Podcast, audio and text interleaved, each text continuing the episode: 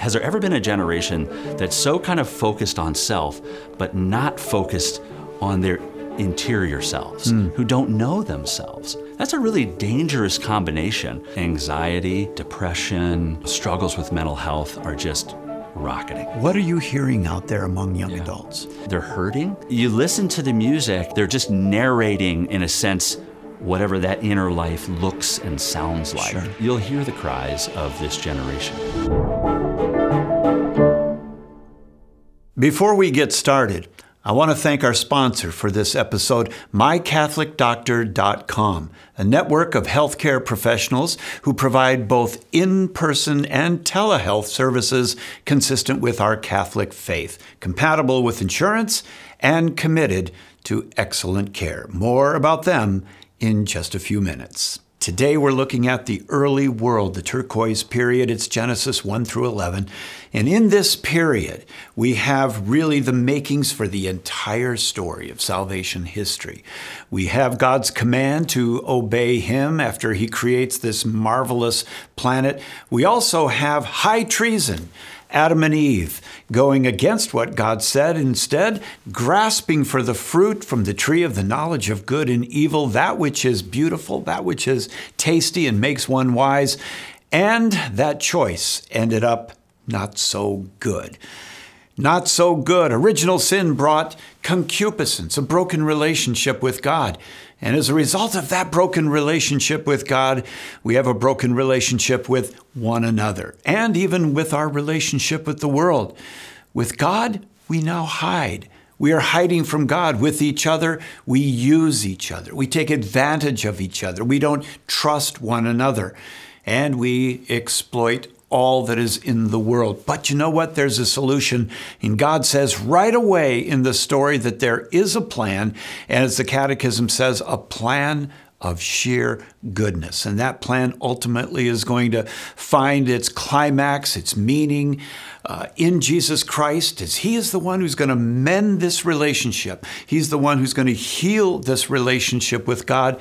In fact, it's going to be a whole new relationship. And we're going to learn how to live with God, with one another, and here on the earth, we're going to learn to live in a responsible way. My guest today has a lot of experience in relationships, a lot of experience in, in ministering among college students and families.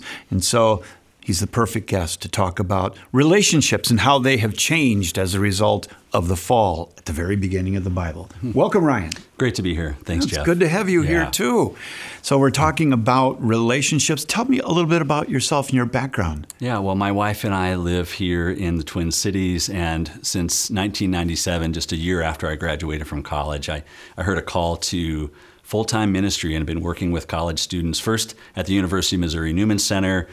Uh, and then in Arizona for some years, and since 2008, have been working with SPO here in the Twin Cities. What's SPO? SPO is St. Paul's Outreach, and it's a ministry to college students. Uh, SPO trains recent college graduates to spend a couple of years as missionaries out on different campuses around the country. And my job has been to kind of develop content and training and resources for them. And uh, it's just been a joy to, to serve this generation of college students and lead them closer to Christ and strengthen their relationship with God. What a powerful opportunity to, uh, to really influence the world with college students who, I mean, they're in a, they're in a unique place, right? Yeah. So many things are are changing and are kind of up for grabs during those years and and they can kind of lock in to both a relationship with God but also a, a beautiful trajectory for their life. Things are are really decided and cemented there. And it's such a place of influence and I think that's one of the things I've enjoyed so much. When I went to uh, Benedictine College out Yeah. in Atchison one year, and, and I was so blessed to see these two major college ministries, Focus and SPO, Right. who are very similar Yes. in some ways. Yeah. Uh, on campus, they shared the same facilities. We went to the same place, and they're all together working together. It was beautiful. Yeah, there, there's one mission, and there's a lot to do. And so um, it's great to partner uh, with groups like Focus and with campus ministry at Benedictine mm-hmm. and other other places.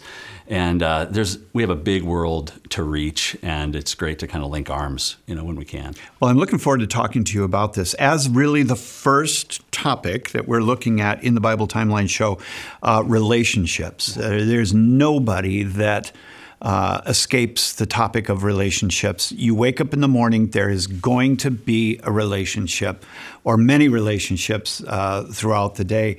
Uh, at the beginning of the show, I had mentioned a little bit about what happened in the Garden of Eden and the changes that took place. And I think that one of the greatest changes is going from original justice to this original sin and how the the the reason really prevailed before the fall. You know, you yeah. could be smart about something and say, that's not wise to do. And then the will followed. And now, after, after the original sin, the will is what is leading. The reason says that is a very dumb thing to do. Right. Do not do that. That will not be good for your relationships, won't be good for your marriage, won't be good for your career. And the will says, but I'm going to have yeah. I'm going to have my way. That has messed up everything in our lives. And I can think of three major relationships that are really changed by this fall that we want to talk about today. One is the relationship with God. Uh, the second one, which is probably the, the one that most people can identify with, and that is our relationship with one another. I'm not the same guy I used to be. You know, if I could be Adam and then Adam before the fall and after the fall, I'd say, I'm not the guy I used to be. I don't know why I'm doing what I'm doing now. And then the relationship with creation, of course, the world and the environment that we're living in. But let's start with the relationship with God. Yeah. Uh, as we're talking about this, what changed in our relationship with God after the fall? Well, there was a there was a closeness. There was uh, a kind of a, a, walking near, you know, one another and a trust, and that God set this up. They were provided for, um, and they loved and served, you know, one another and and yet through that disobedience opened up distrust mm-hmm. and that relationship was ruptured and i think it's well said where when the scripture says that they realized that they were naked mm-hmm. and it's not just a, a, a, realizing that they didn't have clothes on but there's something bigger there there's this this sense that i'm not I'm exposed. I'm vulnerable. I'm I'm not safe anymore. And this this relationship that we had cannot be trusted and now i have to look out for myself and i have to mm-hmm. protect myself from from you and from from, from god. god. and this is a, a, scary place and that's not where things were originally but it mm-hmm. all stemmed from that disobedience that led to that uh, ongoing distrust. Well, I think about what you know what the enemy, the Nahash, the Nahash is the serpent, right? The, the Satan. He is the fallen one, and I think about what he said and what he sort of promised to Eve when he said, "Did God say you shall not eat?" Of that tree of the knowledge of good and evil. And she said, No, we can't eat from it. We can't even touch it, lest we die. And the enemy says, No, you won't die. And then he sells them a bill of goods. Right. And that is, he knows. He, see Eve, he's looking around. He's, God knows that the day you eat of it, you're going to be like him, yeah. knowing good and evil. Yeah. Now, once she took the fruit, there must have been a wake up call to how she was feeling and how Adam was feeling. That the enemy said, I was going to be like God, knowing, you know, good and evil. I don't feel this way at all. In fact, I feel awful. Yeah. Like you said, I feel vulnerable. Yeah. And this isn't what the enemy promised. But that's the way the enemy deals with people today. Yeah, there's there's lies, there's accusations, there's manipulation, and he usually goes right at who we are, and uh, sort of sows this this lie that that we that life won't be taken care of, mm-hmm. that that I am not a son of God. And this happens, you know, to, to me today, that, mm-hmm. that the, the enemy goes and accuses me and condemns me.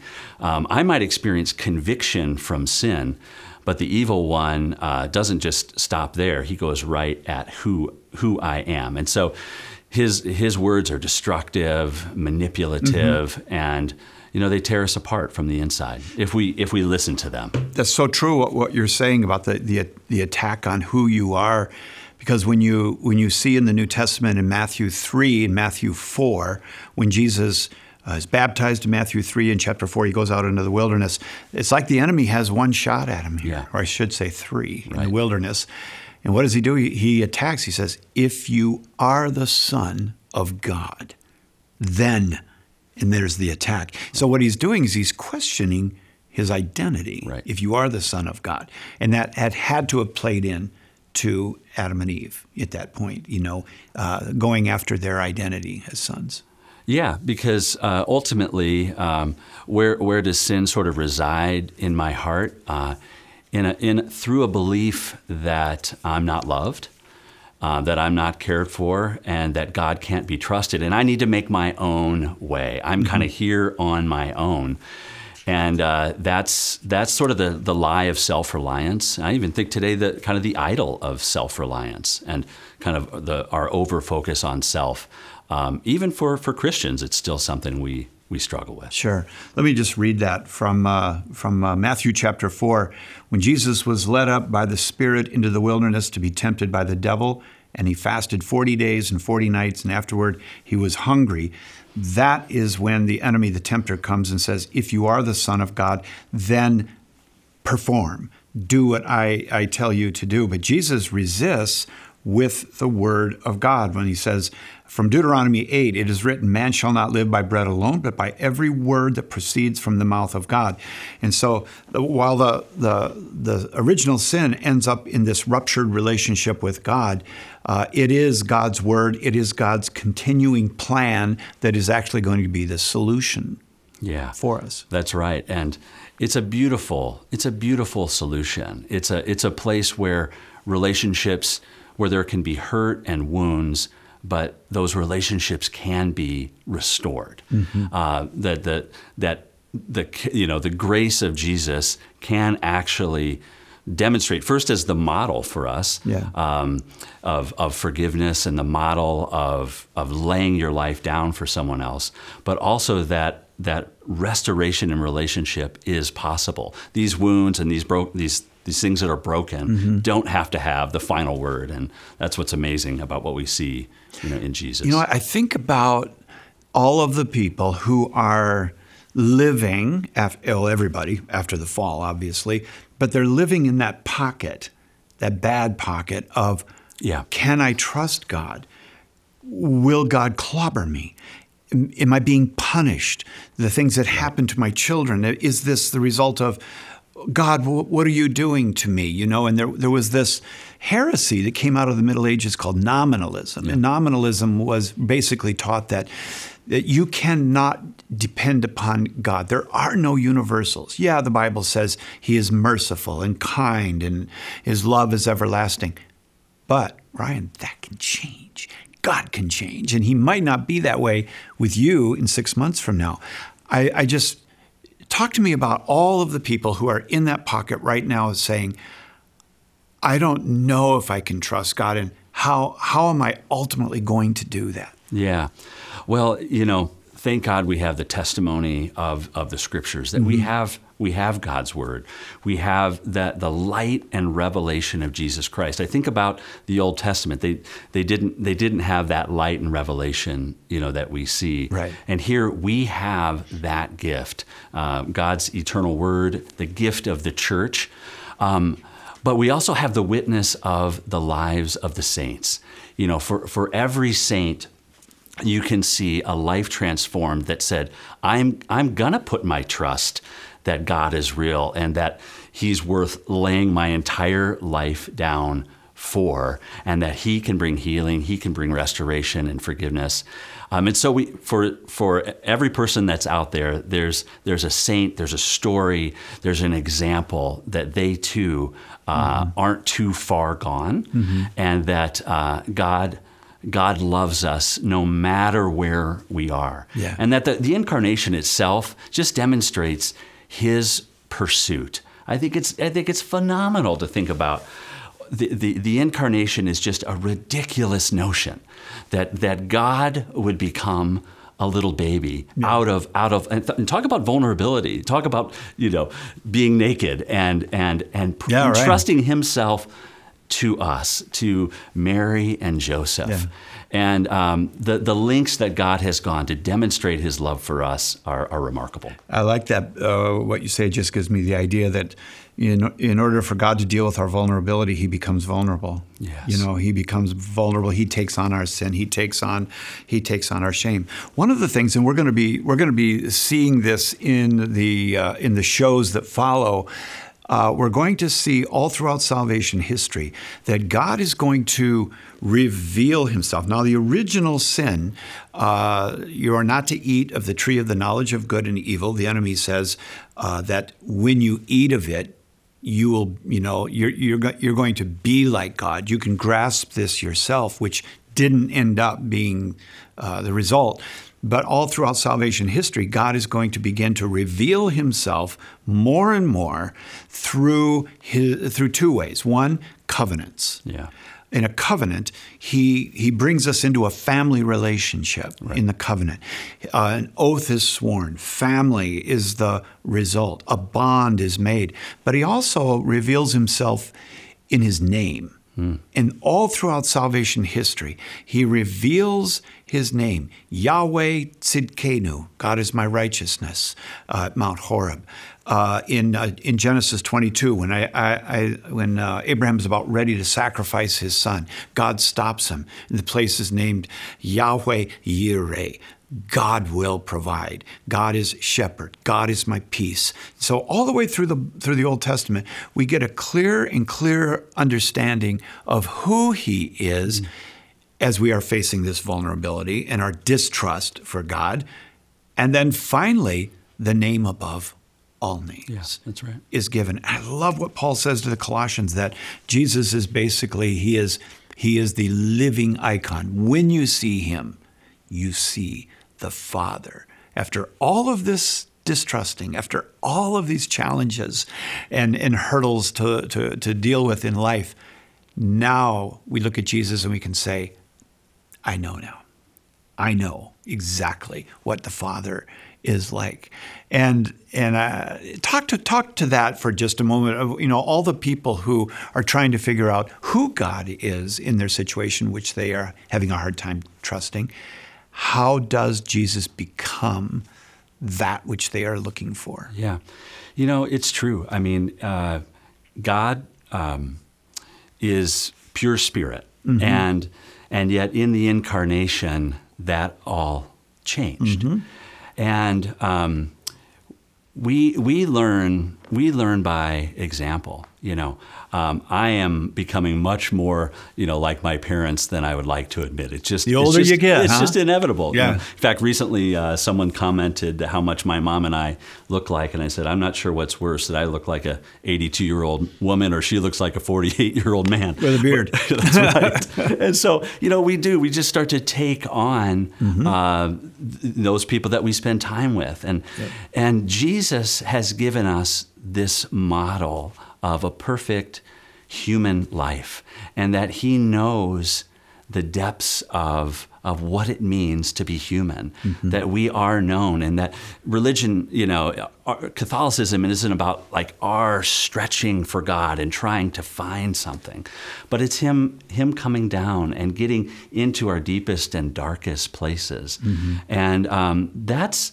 that's that's a leap and i understand there's a lot of hurt and a lot of brokenness. We see it on college campuses. You see it all over all over uh, the world is that there's brokenness in families and brokenness personally and um, and yet jesus in fact d- doesn't run away from that. He actually runs towards that. I, I came um, you know for the sick and to seek and to save the lost. And I think in some ways, uh, people have had this wrong idea that I have to get cleaned up. I have to get all my life kind of straight Good and right. enough. Right. You know, to be in relationship with God, which That's not the case. And so I do think there's a lot of misunderstanding out there, and yet everything that he has done is a revelation Yeah. of what the Father is like, who is pure spirit. Mm-hmm. Um, and but now we can see and we can grab onto. And then even we want to go one step further, the Eucharist, right? Isn't it amazing? That not only uh, is it true that the incarnation is, is part of our, our reality, um, we can receive Jesus himself in, in the Holy Eucharist. Yeah. Talk about vulnerable. Yeah. Uh, there's one scripture that I want to share, you know, and we're in the early world right now looking at relationships. So we have the fall of, of, of Adam and Eve, uh, which is, uh, is, is, uh, is horrific because that fall is now transferred to the next generation Yeah. and to the next generation and to the next generation. And God says in chapter 3 and verse 15, they call it the first good news, uh, that He's promising good news. There is an answer. And I think that that's an important thing for people to, to understand is that there is an answer to your separation from God. And that longing, the, the fall did not take the longing away. You still have that longing uh, to know the transcendent and who God is. And I love what it says in, in verse 15 of chapter 3. I'll put, God says to the, to the serpent, I'll put enmity between you and the woman, and between your seed and her seed. He shall bruise your head, and you shall bruise his heel. So the answer even is dealing with a relationship, and that is there's going to be enmity between you, serpent, and the woman. There's not going to be this relationship, and uh, there's going to be a, re- a relationship change between your seed and her seed. The end is your head's going to be crushed. And that's what we see with Jesus and the, his, and his mother, the Blessed Virgin Mary. But the relationship with God, the relationship that we have with God, is the most important thing to heal Yeah. right away. Right. That's the most important thing. If you try to heal relationships, spouse, children, the boss, Yeah. distant relatives, whatever it might be, and you don't have that healed relationship with God, what does that look like from your experience? Well, it looks like uh, a lot of kind of uh, fits and starts, and it looks like a lot of um, I was hurt, and then the other person says. So it's I." okay, you know, you know, or they're Yeah. like they they sort of like, hey, uh, you know, it's no big deal. It is a big deal. Mm-hmm. Um, the things that that one person does to another uh, do hurt and do break those bonds, Mm-hmm. um, and they shouldn't be shoved aside. And so, what I love about you know Christianity is it is it doesn't sidestep the effects of sin, Yeah. but that Jesus Himself de- has dealt with it and then mm-hmm. gives us his, his own life in us to then lay our lives down and to sacrifice, to let go, to forgive, so that that is what ultimately can restore relationships. Mm-hmm. It's not forgetting, but it's it's dealing with forgiveness, mm-hmm. and um, and so he doesn't just make relationships perfect again, but he makes the possibility. He gives us the possibility Sure. for restoration. Yeah. Because apart apart from the gospel, apart from grace, apart from from Jesus, relationships will inevitably likely kind of come to an end unless there's something that two people have in common they just enjoy as a hobby but if you're in a real meaningful relationship uh, in whether it's work or family and things you're going to step on each other's toes Sure. and um, and Jesus allows for restoration and that hurts and wounds don't have to have the last word Now, you, you have worked with uh, college students Sure. for a long time, and you have seen trends come and go, and, uh, and at the same time, you've seen the commonality among college students and what they're going through when it comes to relationships. Talk to me about where are young people today? Yeah. What are the what are the key relational issues that are facing them, both with family, with peers, um, with themselves? Yeah. You know, it's not a hidden fact that anxiety, um, depression, um, you know, struggles with mental health are just rocketing. And, um, and you're not kidding about that. I mean, it is rocketing. It is literally. It is. It's yeah. an epidemic. It's it's. Um, and then of course COVID was like, you know, just sort of threw fuel on that fire because it, it it's literally separated us. It forced us into a certain separation. Yeah. And it it did something to a whole generation of high, middle school, high school now and now college students mm-hmm. who um, existed for a long time apart from those critical bonds. You know, uh, I wish that my teenagers uh, enjoyed spending as much time with me as they do their their friends, but that's the time period in life where you're kind of moving out of those relationships with family. Hopefully, those are strong and stable, and you're moving into peer relationships, and you're starting to think about what's my life going to be all about? Mm-hmm. Um, what am I What am I here to do? And and you know, you they have some big choices. Um, who am I? Um, what am I going to do? And who am I going to spend my life with? And college is kind of that time to sort it out. And we in SPO we found that you know we wanted to start by building a community of people. And so we had households of men and households of women, but they weren't just existing for themselves, they were existing to be centers for mission, mm-hmm. to continue to kind of extend relationships and a place where anybody could belong. And then in that in that strength of those relationships, um, they can then hear the gospel. They can better understand who they are and what God has done for them. And then the example of, of peers to kind of move together towards a, a goal. Um, it's hard to go against the stream uh, for any young person. But uh, to be a Christian, uh, you know, between the ages of 18 and 25, I don't think it's possible to live it fully without others. Yeah. And uh, that's just a, a, critical piece. And, and so there's a lot of hurt. Um, there's a lot of pressure. There's a lot of pressure to succeed. Um, they're worried about a, a, a down economy, for mm-hmm. instance. You know, um, will this you know college degree actually get me a job that I can now pay off my my loans? Mm-hmm. So they've got pressure coming from high school, pressure to succeed. Where do I fit in? Who am I? What am I on earth to do? That's a lot to process, sure. and oftentimes far away from other stable relationships. I think of my son right now, who's who's just entering college. I just dropped him off. Um, I was a lot more emotional than I I thought I would be. Sure. Um, but having spent the last 25 years working with college students, I've seen it go well and I've seen it not go well. Mm-hmm. I know some of the, those challenges, but it's a beautiful place uh, for, for the gospel to come to life because it creates that foundation. That's what we all need. We all need that. What do you think? Uh, what do you think that uh, smartphones, social media, uh, yeah. the internet. What has that done yeah. uh, f- for relationships? Because you're old enough to know a life without that. Yes, thankfully. And yeah. and now you know it, and you're observing, you're counseling, you're listening. Yeah.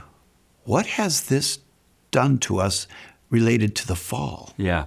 Well, what I think it's done is just further it's further focused us inward. Mm-hmm. It's further kind of focused us on. It's amazing how the any social media algorithm wants. It just gives you more and more of, of what you, you want, want, You know, and so it's endless. Mm-hmm. But what's also amazing, you pair that that sort of hyper focus on on me and what I'm looking for with also a generation because of the noise that also lacks a tremendous amount of self awareness. So, has there ever been a generation that's so kind of focused on self, but not focused on their interior selves, mm. who don't know themselves? And I think that's actually that's a really dangerous combination. That self focus that the, the phone just feeds, but they're also not ever present to themselves, yeah. and that's a real concern. Let's go over that just um, uh, another uh, one more time here because I think you hit on something there that is is so important that you can be so focused on yourself and at the same time missing the most important thing about yourself. Yes, and it's that interior life. What mm-hmm. if you don't experience silence? Uh, I, I only know that's that prayer, prayer and silence. That's that's that's where it happens. I can't pray when I'm scrolling through social media.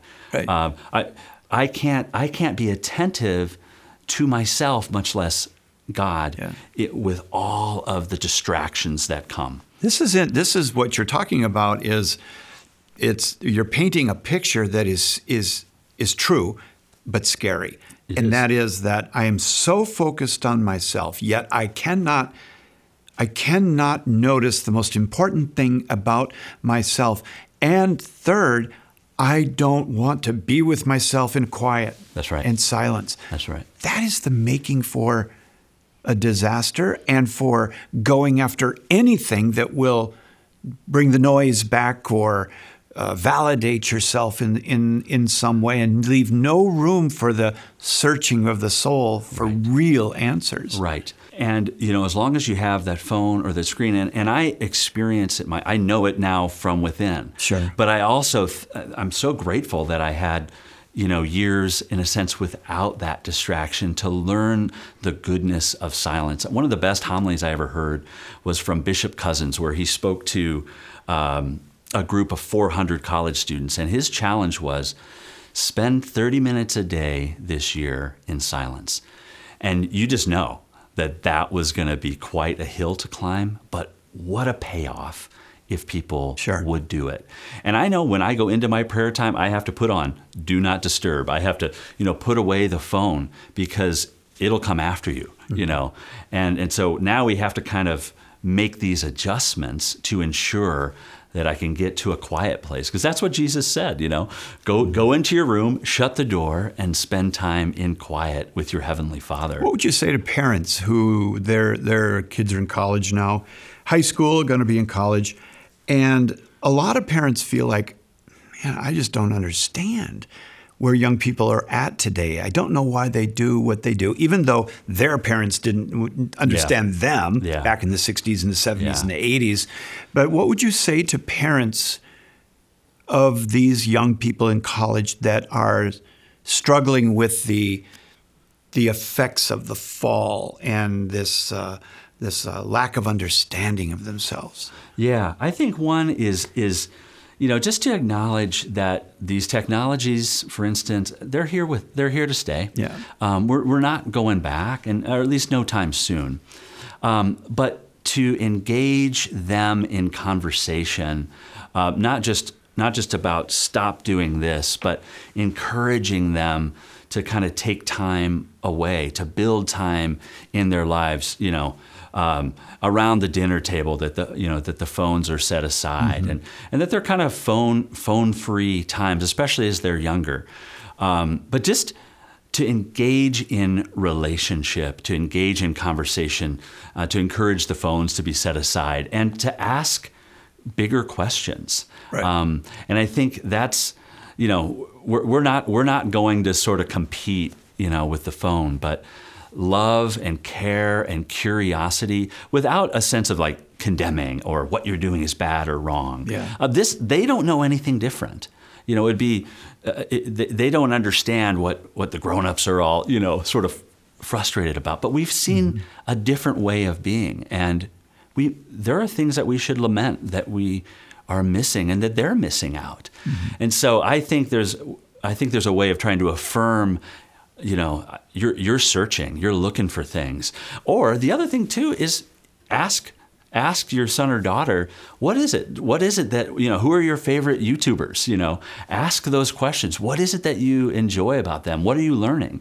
Because the truth is and, and i don't think this is i would say for better or worse and i don't think it's for better that's where many people's formation is happening. Mm-hmm. Look at you look at their who they subscribe to or who they watch on youtube hours and hours and hours are being th- that's where their formation is happening yeah, now I call them pop formators. Yeah. You know, there, there's pop formators out there who are attempting to give meaning to their lives. Let's isolate music for a moment. Yeah. Because uh, music says a lot about the generation that is interested in the music. And like us wanting to to uh, to see more videos about things that we're interested in. Music also reflects the generation, and we hear in the words and and uh, the melodies something of the angst of the heart. What is the song of today? What are people singing about that reflects this brokenness in our lives? You know, me, my, me, myself, and I, you know, and um, and yet I, I mentioned mental health, but there are so many different, you know, artists. I think of, of of Juice WRLD or NF, and these are you know kind of one's a Christian, the other one's not. But but so there's much more a sense of bringing kind of their their hurts and their pain and uh, kind of a focus on myself. It isn't sort of looking out and telling stories mm-hmm. like the you know some of the great songs from previous generations, but it's really a, a cry of this generation to to be known, uh, to be to be cared for, mm-hmm. and it's a cry for help in the sense that they're they're hurting, and you listen to the music and it's it's very much um, they're just narrating in a sense whatever that inner life looks and sounds like. Sure. So if you want to know what is going through the minds of, of young young people today, if you can stand it, you know, turn on turn on uh, you know Spotify and, and look for what's popular, mm-hmm. and you'll hear the you'll hear the cries of this generation. I think that's an interesting exercise for parents to yeah. do or grandparents yeah. is to take the time and someone may say, "Well, I don't want to do that. I don't want to be listening to that." Well, do you want to know what they're going yeah. through and thinking? Yeah. Take the time yeah. to listen about a broken heart, about nobody cares about me. I'm not good enough. I'm not. Uh, I'm too ugly, you know, or whatever it might it might might be. Uh, and I can think of a number of songs. I'm not going to sing them, but I can think of a number of songs that I've heard in the last year or so that are a desperate cry for wholeness. Yeah. Well, and you know what we did, my wife and I, I don't know if this would scandalize anybody, but we would allow our kids to play what they wanted mm-hmm. as long as we could have a conversation with them about the lyrics that we heard. Mm-hmm. And, and we heard all sorts of things that I would never listen to myself, and it, break, it would break my heart even as I would, as I would hear it. But I said, that's, that's fine. If, if you want to, because I know I played those songs when I was younger, but it was away from you know my family. But mm-hmm. we we've we've tried to bring these kinds of things that they're that they're interested in that they think is cool or whatever and we said yeah you can listen to it if we're in the car but but as long as we can ask you questions about it and that kind of has opened up some some trust and some neat ways to connect with where this generation is what's another example of the brokenness of of people today with the, without God as a result of original yeah. sin. What are other manifestations of the cry to be whole? Yeah, yeah. You know, I, I think there's a you know. Augustine and others have commented that there's a, a, a God-sized hole in each mm-hmm. in every one of us, and so I think what we often see is relationships focusing more on what's in it for me, mm-hmm. kind of taking rather than you know I'm trying I'm, I'm I'm empty, um, and I I need to fill I need to fill this emptiness in some way. Sure. And so I'm I'm kind of looking I'm looking out for what's what's in it for me in this relationship. Romantically, it could be you know kind of clout or social acceptance, um, networking even. You know I've got I'm kind of grinding to kind of get ahead in my career, and I'm going to use relationships as a means to mm. that end. Yeah. And so relationships function that way as a means. So a relationship could be the, the something that you use to find security. Yes, and to gain security yeah. and to and to feel okay about yourself. So people are expendable to a degree. For, as long as un, until unless they're if they're fulfilling that need in you, it, it's working. If it's not, you know, they can be discarded. You know, somebody gets ghosted. You you text them and you don't they don't they don't shoot you back. You know. Tell our, our viewers, uh, grandma and grandpa, what ghosting is. ghosting would would simply be, you know, you send a, a you call or a text, and as, as, you know, teenagers say today, they they leave you on read, meaning you can see that they read the message. That's what's they, going on. But they don't respond, and so that's uh, that's a terrible feeling. And and my, my kids talk about that a lot. That yeah. that that I, get, I just got ghosted, yeah. you know. And because relationships aren't primarily now, relationships are just as much a virtual thing mm-hmm. as an as an in person thing. Uh, I don't fundamentally think about relationships through a virtual lens, uh, whereas you know young people today, that's just as real to them as in person relationships are for us. So. Um, you, you throw something out, if they don't respond immediately. Yeah, I've already got that. You know? That's, I get uh, questions, and people ask me questions on either text or email, and you know, sometimes they're pretty lengthy questions that I can't get to right away. And sometimes people within an hour are upset Sure. that you did not give me what I wanted in my time frame. Yeah. And uh, to which I ghost them. I leave them on read at that point. there you go. I mean, you can't. You you literally. We you know we weren't. Uh, you can't you can't deal with the volume of, Yeah. of, of activity at that kind of rate. Let me ask you this: Does God ghost people?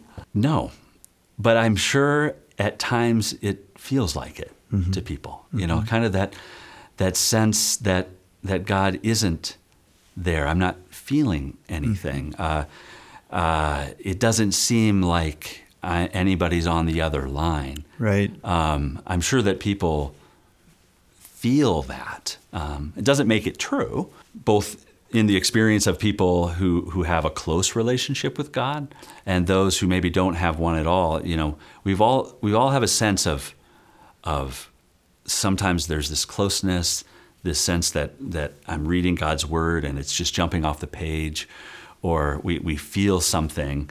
Um, but those those are our feelings. Um, God God doesn't ghost us. Right. How do the sacraments play into this? Yeah. Uh, the restoration of the relationship, not only between ourselves and God, but our relationship with each other. Yeah, I know. Um, I walked away from the church um, about three weeks into college. Typical time. Yeah, yeah. Um, I had gone to mass every day of my life, not every day, every week of my life. I Told you a million times, don't lie. and um, until that third week, I thought nobody's nobody's checking on me, and Yeah. I'm going to hang out late on Saturday night. It's a drag to get up, so I I, I kind of quietly drifted, you know, out the back door. But it wasn't until I had I heard the gospel preached again a few years later. Um, that I would love that I had to love the Lord with my whole heart, mind, soul, and strength. And I just hungered for that kind of relationship with God. And it was going back to the sacraments that um, you know I felt like I had been watching this small black and white television in terms of my relationship with God, and through that, hearing the gospel and saying yes and turning away from my sin, you couldn't get me back to the sacraments quicker. To go to confession and to know that I know that I know. In some ways, you could say that the the answer to somebody who thinks that God may be ghosting them or leaving them unread, so to speak, Yeah. is the sacraments. It is. And that when you go into that confessional, you suddenly realize he wasn't ghosting me. No. And I can really hear, Yep. I forgive you, Yep. rather than it's back to me in the silence of my Yeah. own heart and I hope I'm forgiven. And Yeah. But you can actually be in that relationship in the sacraments because that's what the sacraments are. Yes. It's not a theory. No. It is a relationship. It's a guaranteed encounter with Jesus. There's nothing better than the words of absolution. Um, and it, it is a, a there, there's no other experience of, of freedom and of that, again, I'm coming back to to who God made me to be, uh, His Son, in, in relationship with Him, and that that's. I, I remember on my 21st birthday, I happened to go to confession on my 21st birthday, and the priest commented. He says, "There's only two sacraments you can receive if you want every day of your life." Eucharist and, and confession. And I never forgot that. And meaning it is always available. Available, yeah. Fresh. Yeah, and silence, right? That's the place. You you can go into a church unless they're putting up some flowers and changing some things, you know. It's a quiet place. Yeah. What a beautiful place Let to me be. let me touch on this, or I ask you to touch on this topic that is, it's a hot button these days, and and let me just say before we, we talk about, it, we love everybody. Yeah. We love everybody. We don't agree necessarily with how people ex- are trying to express the truth of who they are, Yeah. uh, but we don't reject, you know, people. And I'm thinking of the the whole issue of gender these days. This this is so out there in the news on a nightly basis, yet it's something that we almost are being taught do not discuss it, do not bring it up, just accept it. And there's something about that that doesn't ring true It doesn't Yeah. ring good to to expect that we're not going to talk about that. And we'll talk about what your very identity Yeah. as to who you are. What are you hearing out there among young Yeah. adults? Yeah, I you know in the last five, six, seven years, um, this this has sort of exploded. Yes. And um, it's coming from what I experience is it's coming from a a, a real dissonance in in people. I, I, I don't think they're they're not choosing this or not. There, there's some dissonance that they are experiencing um, in in themselves, and you know then then they start to move to these conclusions that I am not I'm I am not what my body says that I am. And you know, I think that the further people get away um, from themselves in terms of their own reflection, maybe their their own dealing with hurts and pains uh, from from life growing up, disappointments and so on, um, it may feel better to think about there, there's another there's gra- the grass has to be greener over here and this is going to kind of take care of it and i think that's what i've experienced is that so often it's it's, it's associated with with a genuine cry Right. within uh, within the human heart that um, there there's something hasn't been fully addressed um, and like like like anything over time, people will go and look for available options. And again, the the pop formators, you know, there's there's there's millions and millions of things that teenagers are watching that's that's affirming that, that's Right. proposing that, that's and and this just happens to be something that the broader culture is tending to jump on and, and, and invalidate. Well, while I'm a man, you're a man. Uh, your wife is a woman. My wife is a woman. Ultimately, my identity, my gender is is very important. I am a man. Yes. I'm a son. I'm a father. Uh, but ultimately, my identity goes even beyond my gender into I'm a son Yeah. of God. I am I am created by God. My relationship is measured by my relationship with God and who He He created. In some ways, and I and I say this with with a, a compassionate heart. Yeah. In some ways, the the need to identify myself in terms of gender. Uh, issues is very similar to the fall in the Garden of Eden, Yeah. to where I will decide. Yeah. I will Yep. decide my truth. I will decide who ultimately I am. I will grasp for that which I believe is beautiful and tasty and makes makes one wise. And it is in some ways the garden over again.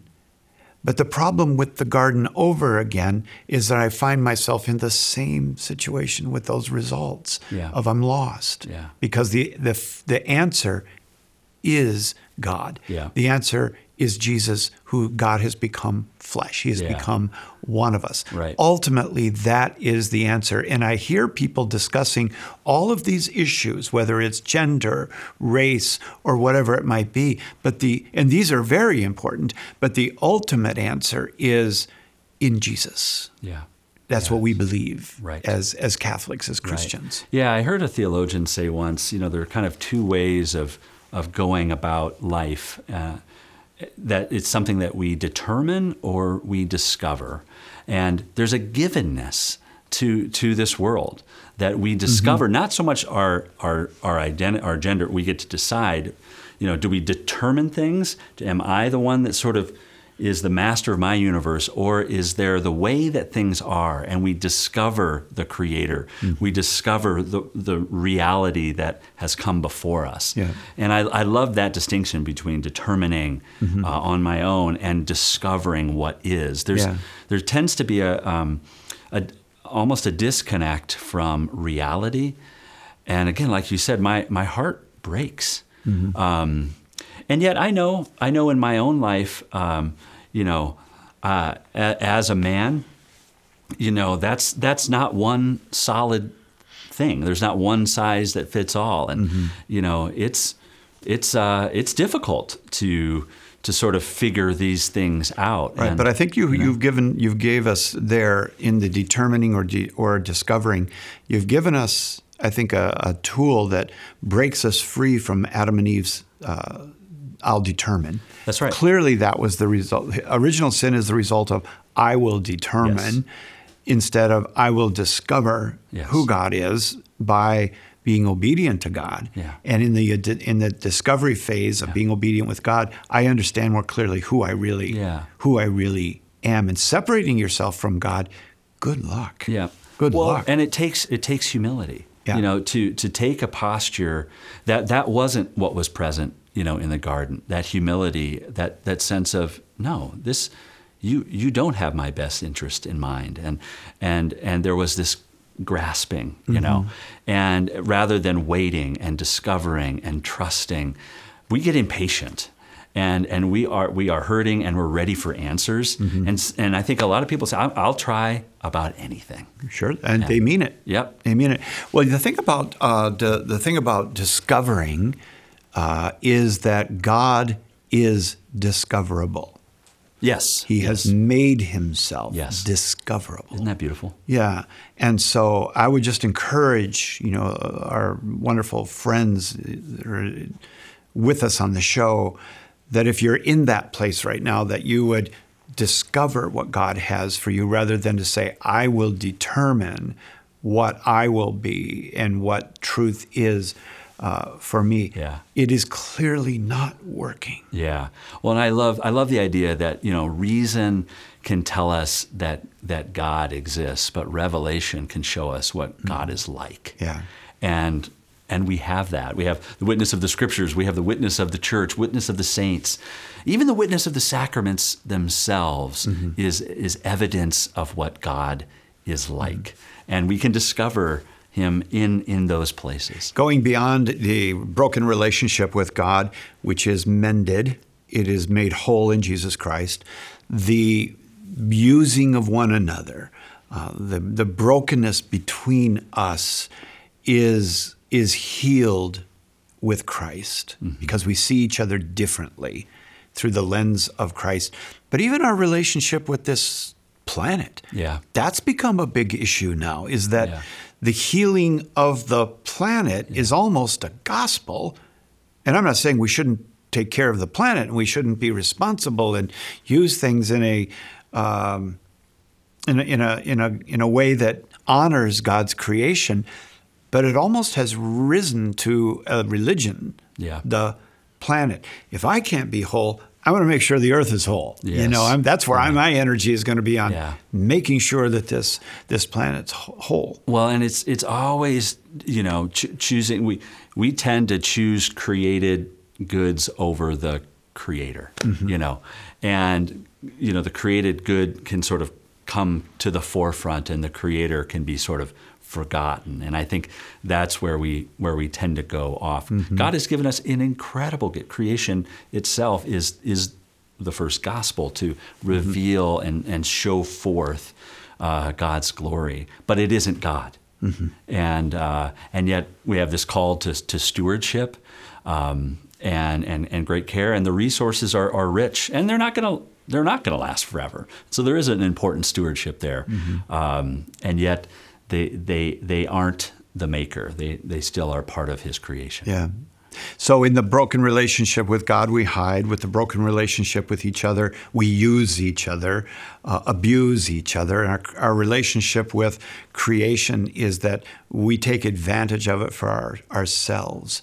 We eat up the resources. We throw our garbage out there. Yep. We don't have any regard for it. Now, if God did create the world which we believe, and this is a masterpiece, uh, you know, my wife and I sometimes in the morning we get up early in the morning for prayer and we open up the the blinds and we look out to the west and we see this the, the moon in the sky and the the world is is becoming brighter and brighter as, the morning grows and we're in awe of Yes. God's creation. But God's creation, the gift of creation and the gift and the beauty of the world is always tied back to the gift giver. Yeah. It's always tied back rather than all of that is tied into my dream Yeah. and what I want, Yeah. and it's expendable. And you know what? If we mess around with this planet and and if we use it up, well, Ryan, we've got Mars out there. we, have got Mars out there. We've got the moon out there. We can go and mess those up too, you know. But sooner or later, the, the Psalms are filled with this. David would look up at the stars, he would look at the beauty of the world, and it, it brought him to a sense of Oh, yeah. God Yeah. rather than, hmm, think I can do something Yeah. with, you know, with this. So all three of these relationships changed with the fall. Wrapping this this segment up, encourage people who are struggling with this right now. Yeah. What is the solution to all of this? Yeah. You know, I think the the first thing I would say is is find a quiet place mm-hmm. and to op- to open up the scriptures. Uh, spend time in, in the New Testament. Spend time in the Psalms. Pray pray like Jesus did, and um, to get a consistent time for quiet. Um, and then, if it's been some time since, if you're a baptized Catholic, uh, come back to the sacraments. Come back to the, the gift that repairs and restores that The relationship, yeah. And and be honest there. Um, there's great God God, you know, God's heard it all, of course, but so has your priest. you know, um, you're you're not going to shock him, and um, in some ways, uh, it's it's unremarkable. Sin is actually quite unremarkable, uh, but have have the have the courage and hope to move toward that sacra- those sacraments that are available every day. and so that that would be some of my encouragement. But but don't leave it at that, because we're not going to do this alone. Um, this isn't going to work. There, there are people not far from you, wherever you may be, who um, are hungry for relationship too, and find ways to make those connections. But allow the, the church to be a place where you begin to explore that, and sign up for that one thing that that maybe feels a little uncomfortable.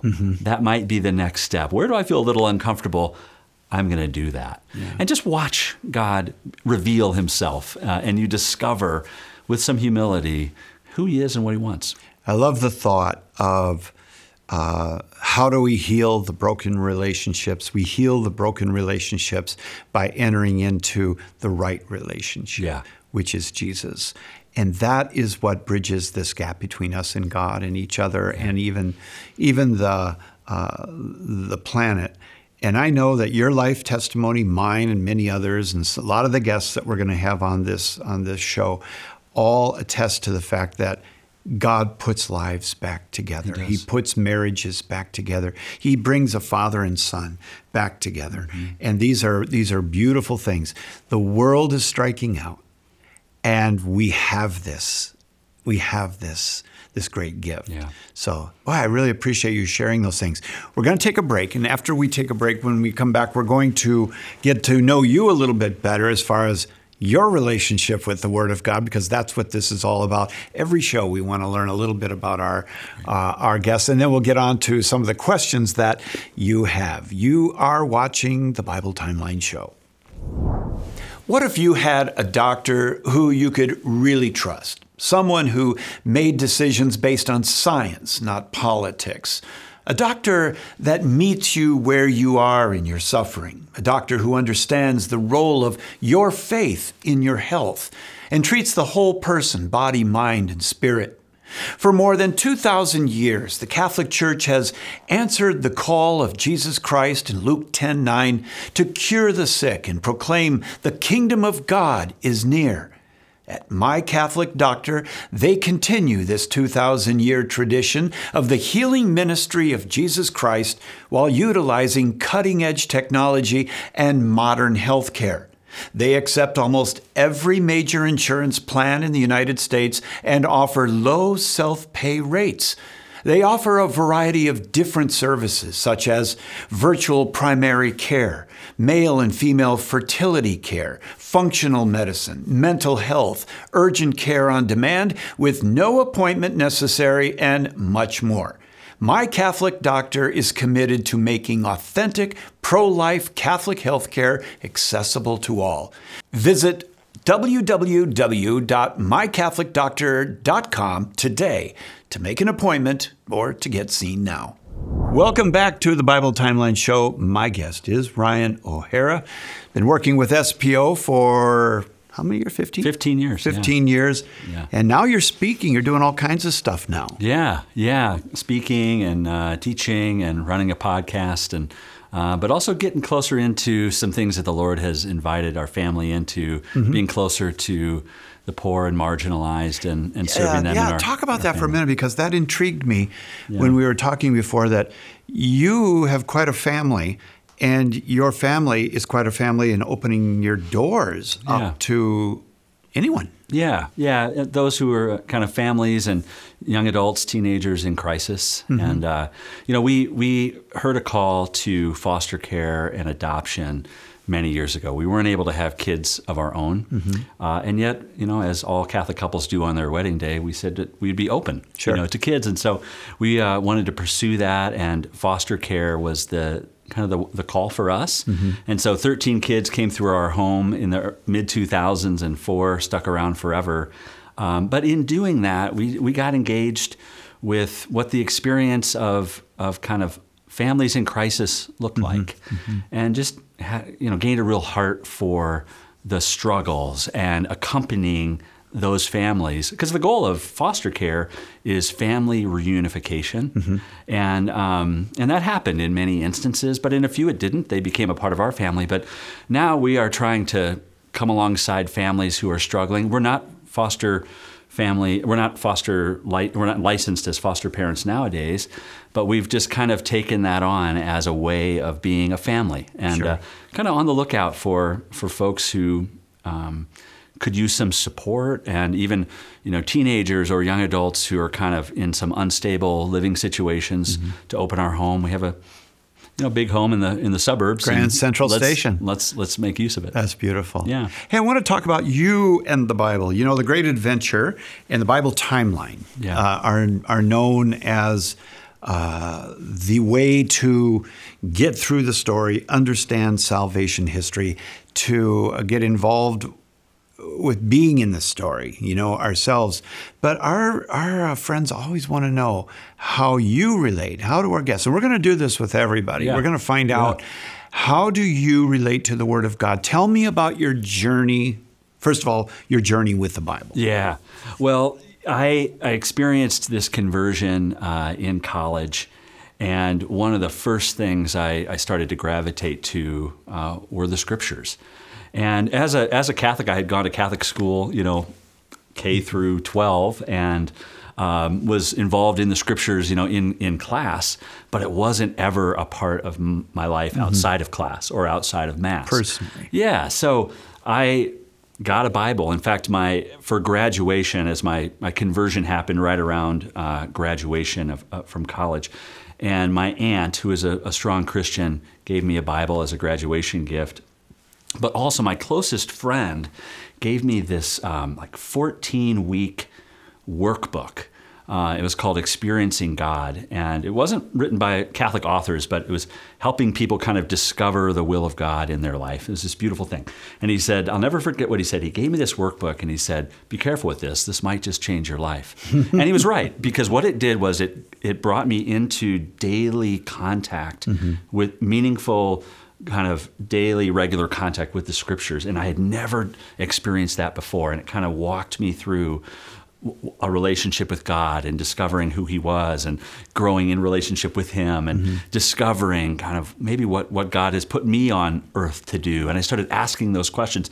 I had never done that before. And so that began um, a relationship that has, in, in, a sense, never ended. And the scripture has been, um, I couldn't imagine my prayer life without scripture. It's just they're kind of one and the mm-hmm. same. There's always a connection there. And so nowadays it's mostly, you know, spending time in the in the lectionary and praying through the daily readings. It's mm-hmm. kind of the primary way. And then of course there's the study and and all sorts of things. And when I got my master's degree in theology, there was a lot of time studying there. But also now as I'm giving talks, yeah. it's it's a regular part of it. You mentioned the readings of the liturgy, and a, a lot of people are not aware of the fact that that there is a cycle. We have Yeah. three cycles A, B, and C. Yeah.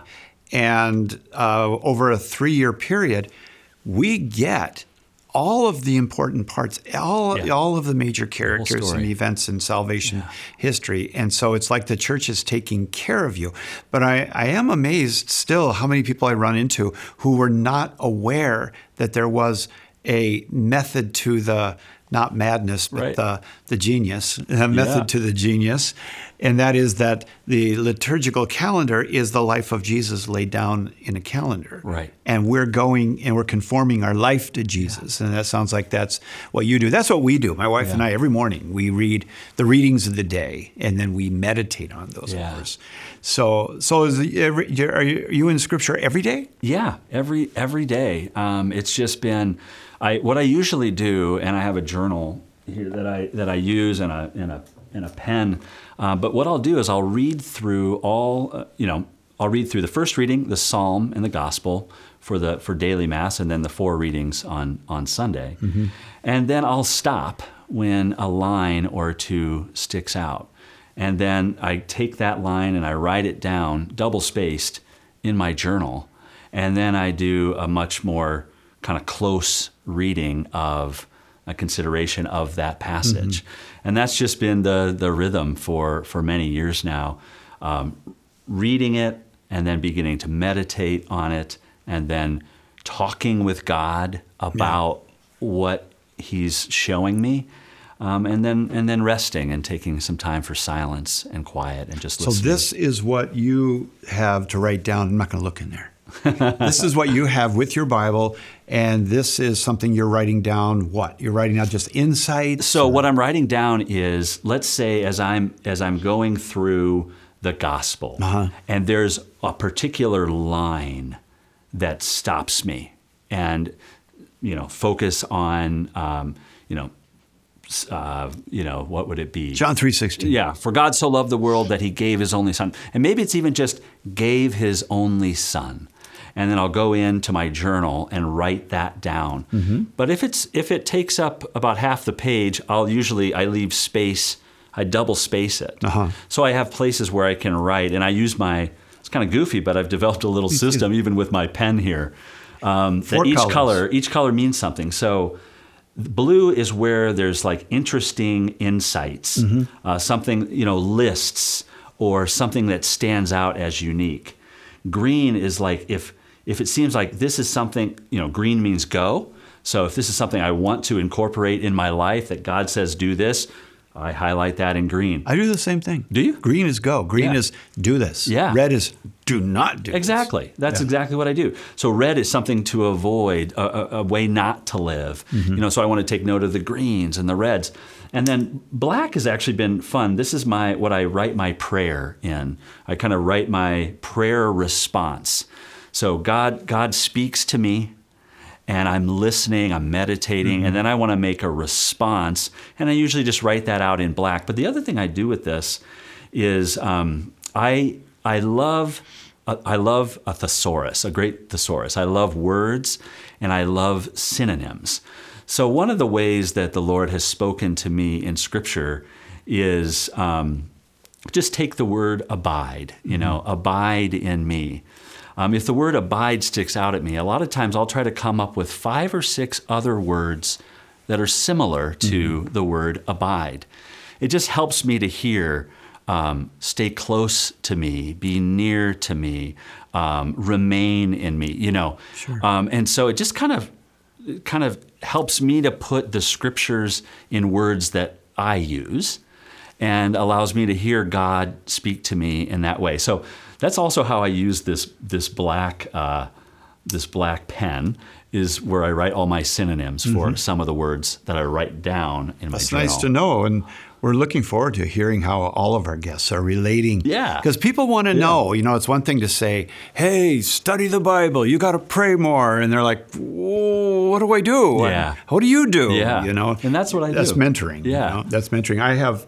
Uh, Father Mike and I, we talk about the Insight Journal that Ascension has that we developed, uh, an Insight Journal to keep track of the gold, you know, the re- Yes. the things we we don't ever want to lose that. Yeah. But I have on a regular basis too, just the thing I'll carry around with the moleskin, like you, the Yeah. little thin ones though. Yeah. And uh, and I'll get an idea and I just I write it down. You know, wherever I'm at, I'll write it down.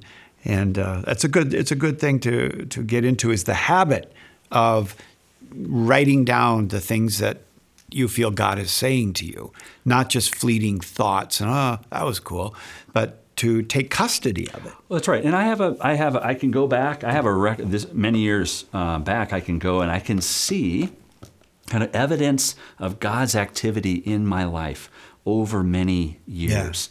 And it's real. I, I keep all of the journals. This is just one of them, and and I can see the movements of my heart. I can see those things I was concerned about. I can see the way that God was inspiring me to trust Him Mm-hmm. Yeah. more. And uh, You know what some people do on these is they will take uh, like a, a silver marker or something or black and they'll write the year on it Yeah. 2023 and you'd be surprised after 15 years you start looking at your Yeah. your bookshelf and you've got all of these memories Yes. that God has, has spoken to you in a beautiful beautiful way Well, and we also know that in the future, I know, you know, um, like the scripture says, uh, in this world you will have trouble.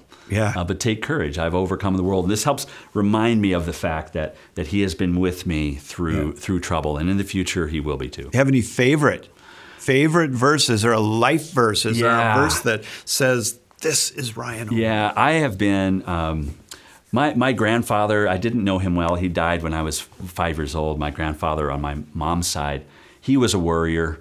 My mom was a worrier. I'm a worrier. And so uh, my wife and I at our wedding uh, had Matthew 6, 33, that piece that begins, you know, do not worry about your life. Um, and look at the lilies of the field and the, the, the birds of the air. Um, how much more will God take care of you? And seek first, that's the verse, Matthew 6, 33. Seek first the kingdom of God and his righteousness. And all these things, all these other things you're worried about, will be added to you as well. Um, and so seek first the kingdom of God. That's really been kind of a mantra for Sure. our life. And um, I, I hold that verse as, as a dear one. Proverbs 3, 5, 5 to 6, trust in the Lord with all of your heart. Lean not on your own understanding, but in all your ways acknowledge him and he'll make your path straight. That's a, another verse. They kind of go together. Yeah. You know? Oh, that's good. Yeah. That's good. It's. I think it's good to have a life verse. You know, it's good to to have a scripture that that you can continually go back to, and it acts as an anchor. And if it's a if it's the type of scripture like you're mentioning, it can be applied to so many different areas. You know, of of, of your life. Now, I want to know who do you identify with in the Bible? Is there one person that you'd say? That's the one I identify with. Now, you are, if I were to say, I would say, you know, that David is described as ruddy. I see that's kind of the rusty. Mm-hmm. You think so? Yeah, Thank a little you. bit of a Yeah. an Irish Scottish look. He, uh, he killed bears with his hands. you yes, know? he did. But that's not the one you identify with. No. Who do you identify with? you know, most? it's funny. I as I, as I thought about this, I I actually um, this will be a little bit of a different thought. I think uh, too. The elder son and the rich young man. There's a way in which I, I I feel very much I identify with what they're bringing to the table. Um, I'm I'm an oldest son. Uh, I never got in trouble growing up. I sort of always was meeting people's expectations, and there's a certain way in which the gospel turns that on its head. And and so while I don't think I, I've gone away sad um, or I've sort of ignored the fact that God has been with me always, it's a reminder that if I'm not careful, I'll, I'll tend to move towards that resentment of the older son, or I'll move towards kind of hold the holding back of the rich young man because I look at all these things I've already accomplished, you know. And so yeah, that's uh, that, as I reflected on it, I uh, in kind of a from a negative point of view, I think that's actually Interesting. Something that has has been a, a lifelong challenge is to to move away from that kind of natural inclination to achieve and to be good enough Right. apart from grace. You know, That's good. You ready for some questions? I think so. All right. So we have we have questions. You know that uh, Father Father Mike and I, when we were working on uh, Bible in a year, every week I would have uh, questions, and we were on Facebook and uh, answering questions that people had. In fact, that's that's still available on the Bible in a Year channel, and uh, so many of the questions we just didn't weren't able to get to all of them. So some of those we have here, and then we have some that are just so good we might might repeat. So we do have some listener questions right now, and the first one from Francis is the Garden of Eden a real place? Great question because that is at the center of the early world, particularly the first uh, the first part of it. The Garden of Eden was it a real place? Have you been there? Not that I know of. Okay, maybe I'll take that one then. the Garden of Eden, is it a real place? Yes, it is a real place. It is believed to be in Iraq, today, the, uh, the country of Iraq. And when you think of the Garden of Eden, you're thinking of a place that is like paradise, absolutely paradise. But if you were to go there today, it would be anything but paradise. Uh, life has changed the Garden of Eden. It has changed the Garden of Eden. What took place there changed us, as we have been talking about. It also changed the landscape of the Garden of Eden. And so, yes, it's believed that it's in that area. Uh, I have not been there myself, uh, but I'll tell you what, I have been there every single day that I am given the choice God or my will be done. So I've been there, but not the, the real one. Second question from Luke Why did God let Adam and Eve be tempted? Why didn't why didn't he step in? How come he didn't just make us good and and uh, we were incapable Yeah. of disobedience? That would have been really nice. Kind of like a show that used, used to be a show called The Stepford Wives, that the wives did everything their husband wanted. They didn't question anything. They, his life was great. But that wasn't what the husbands were looking for. They wanted someone with a free will. So why didn't God stop us? Well, one because he loves us, and out of his love, he created us to be free, and uh, he didn't create us to be robots. Right. And so he took a risk, and that we w- would be free, and we could love him in return. Um, but we could also choose away from that, and and that was kind of the inherent uh, risk. Um, but it's out of his his love for us, is out of his uh, desire that the the love between us would be freely chosen. Just like you know, when any married couple is is asked on their wedding day, "Do you come here freely?" Let, Let's make sure it's yes, um, because that's the foundation of of love. Yeah. Uh, is is freedom uh, and not coercion, because that's that's not love. Yeah, it, Yeah. it's a it's a good way to put it. That love is a free gift of self, and uh, in giving of yourself, you come to understand who you are. And uh, God, uh, God so loved the world. It doesn't say God so loved the world that uh, He must give His only Son. God so loved the world. He loved the world so much that he gave of himself. He gave his son. It wasn't an algorithm. Right. You know, it wasn't a, it wasn't something that just had to be no matter what. It was a choice. It was a gift of self, and that means so much. You know, even in your marriage these days, you know, you and your wife, my wife, and, and myself. Uh, if she does something for me, I don't want her doing it for me because, well, it's just expected, you know, or she can't help herself.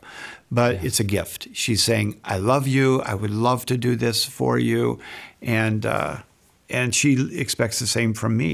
You know, to, that I would love her and, and be a gift uh, to her, and I need to do that. More. Yeah, and I love how the Catechism, I don't have the exact quote here, but it says that because he, meaning God, respects the freedom of his creatures and mysteriously knows how to derive good from it.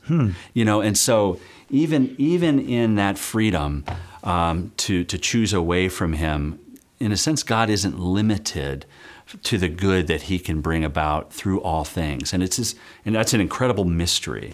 So in his freedom in this freedom we, we can choose him we can choose away from him. But even in that he still continues to work uh, for the good. Yeah, and God is uh, God is not a helicopter God. He doesn't just hover above his his uh, children and uh, force them to make the right decision and protect them from all harm. He gives you the freedom Yeah. so that you can give gift of self to God, and that's love. Yeah. That is love. No helicopter gods. Not here. All right. Number three, from Peter. Uh, if God doesn't need anything, why did he create the world and humanity? Thank you, Peter, for asking that. That's an interesting question. If God doesn't need anything, why did he create the world and humanity? That's a that is a great question. Yeah. And the the catechism starts off with with that right in paragraph one that God perfectly blessed in in Himself. You know, um, God is perfect. He doesn't have any need for us, um, but He created for His glory and for our good, and to to show forth and to communicate uh, the love that is Trinitarian, the love that always moves outward, that always draws others in. And uh, it's a beautiful gift of creation so that we can come to, to know God, um, but also uh, it's, it's so that we can enjoy Him uh, forever. But it communicates and shows forth, as the, again, as the Catechism says, His glory. And I can understand, uh, Peter, the, the question, and I'm, I'm agreeing with you, but it's interesting wording in that it, it's almost as if, well, God created us because He needed something. Right. And that that does reflect our our kind of our way of doing business too. That Yep. I need something, therefore I'm going to build something, or I'm go- what, Yeah. whatever it might be. But you know, this is the same thing, Peter, that is brought up when we talk about Mary, for example. Uh, when we talk about the the greatest creation of God, uh, human being outside of uh, uh, of Jesus, who is God, is Mary, His mother, who was who was conceived without sin. Uh, and we have so much respect for Mary and uh, veneration of Mary. And then the argument comes back well, how can you guys as Catholics do that? You're taking glory away from Jesus. You're taking glory away from God. And I think, no, no, no, we're not. We're not. God is showing off his glory. God is showing us his glory.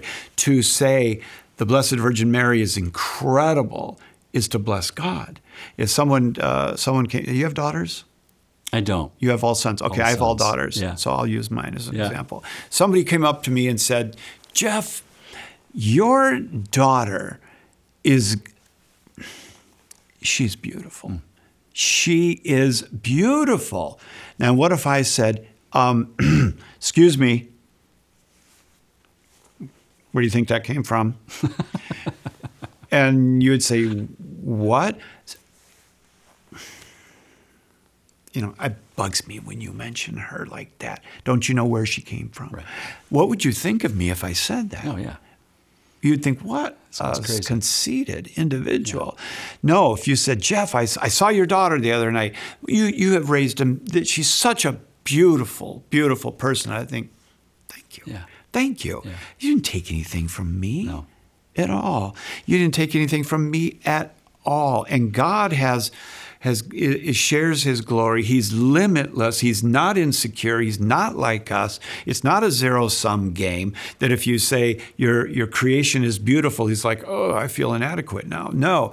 He loves to show his, his glory. You're not going to exhaust the glory of God. And this this question also reminds me of that great line from the liturgy where it says that God has no need of our praise, Mm-hmm. but our desire to praise Him is His gift to us. Yeah. And so I, you could just see in that God God is fine without us, but it's His gift to help us recognize His goodness. Yeah. it's good for us. Good. That's good. Thank you for coming on the show. You're welcome. Uh, this is a good beginning, and we're talking about uh, relationships and where we go from here. We know the answer is uh, in in Jesus, and we look to uh, see what God is is doing with you these days. You're speaking around the country, and I uh, am. Yeah. doing that type of thing, doing some writing, and Yeah, writing, uh, teaching, podcasting, and you know What's all the name of your podcast? Uh, Better Preach. Better preach. Yeah. What do you talk about? On uh, delivering and developing great Catholic talk. So I, I interview the you know the best communicators out there to kind of go behind the scenes and Mm-hmm. kind of learn about their process and how they bring great talks to life. Wonderful. Yeah. Well, God bless you. Thank you. Thank you so much. and I appreciate it. Yeah. God Thanks, bless Jeff. you. Thank you for watching. If you would like to see more amazing content on the Bible, be sure to like and subscribe.